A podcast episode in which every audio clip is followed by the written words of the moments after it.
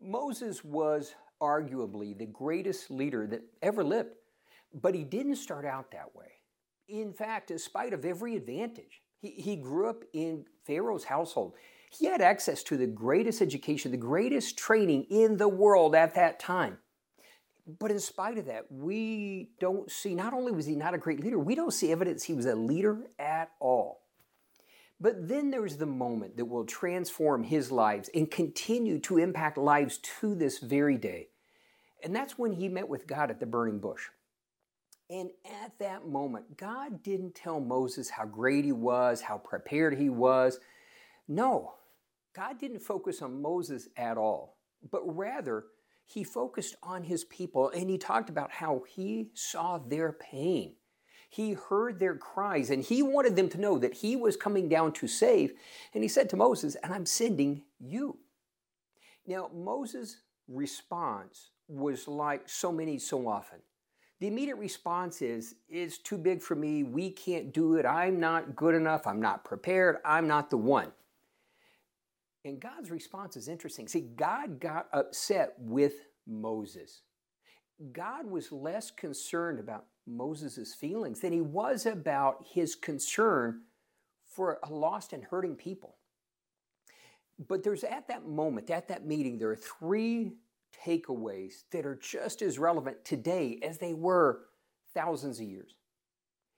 What happened? First off, God says to Moses, I'm sending you, but I will be with you. Now, as big and powerful and amazing as that is, and that should be enough right there, the reality is it's so hard for us to grasp that. And so, what happens? Moses continued to make excuses, in spite of the fact that when God commissions and shows the purpose He's designed someone for, that recognition that He is with them in it through it all, sometimes we just need a bit more. And Moses did. So, he continues to make excuses. So the second thing is, God said to him, basically, I will demonstrate my power through you. And he gave Moses a glimpse of how that was going to work. He took what Moses already had, didn't give him something new, but he took the staff Moses already had and he used it to begin to demonstrate to Moses how impactful his power would be.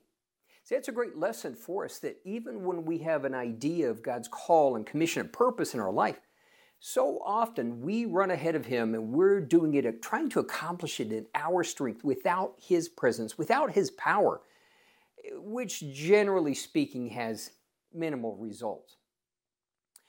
But thirdly, because Moses did continue to squirm, thirdly, God said, And I'm sending you help. In this case, he said, I'm sending Aaron, your brother, with you, and he'll be your spokesman. He will be to you as you are to me.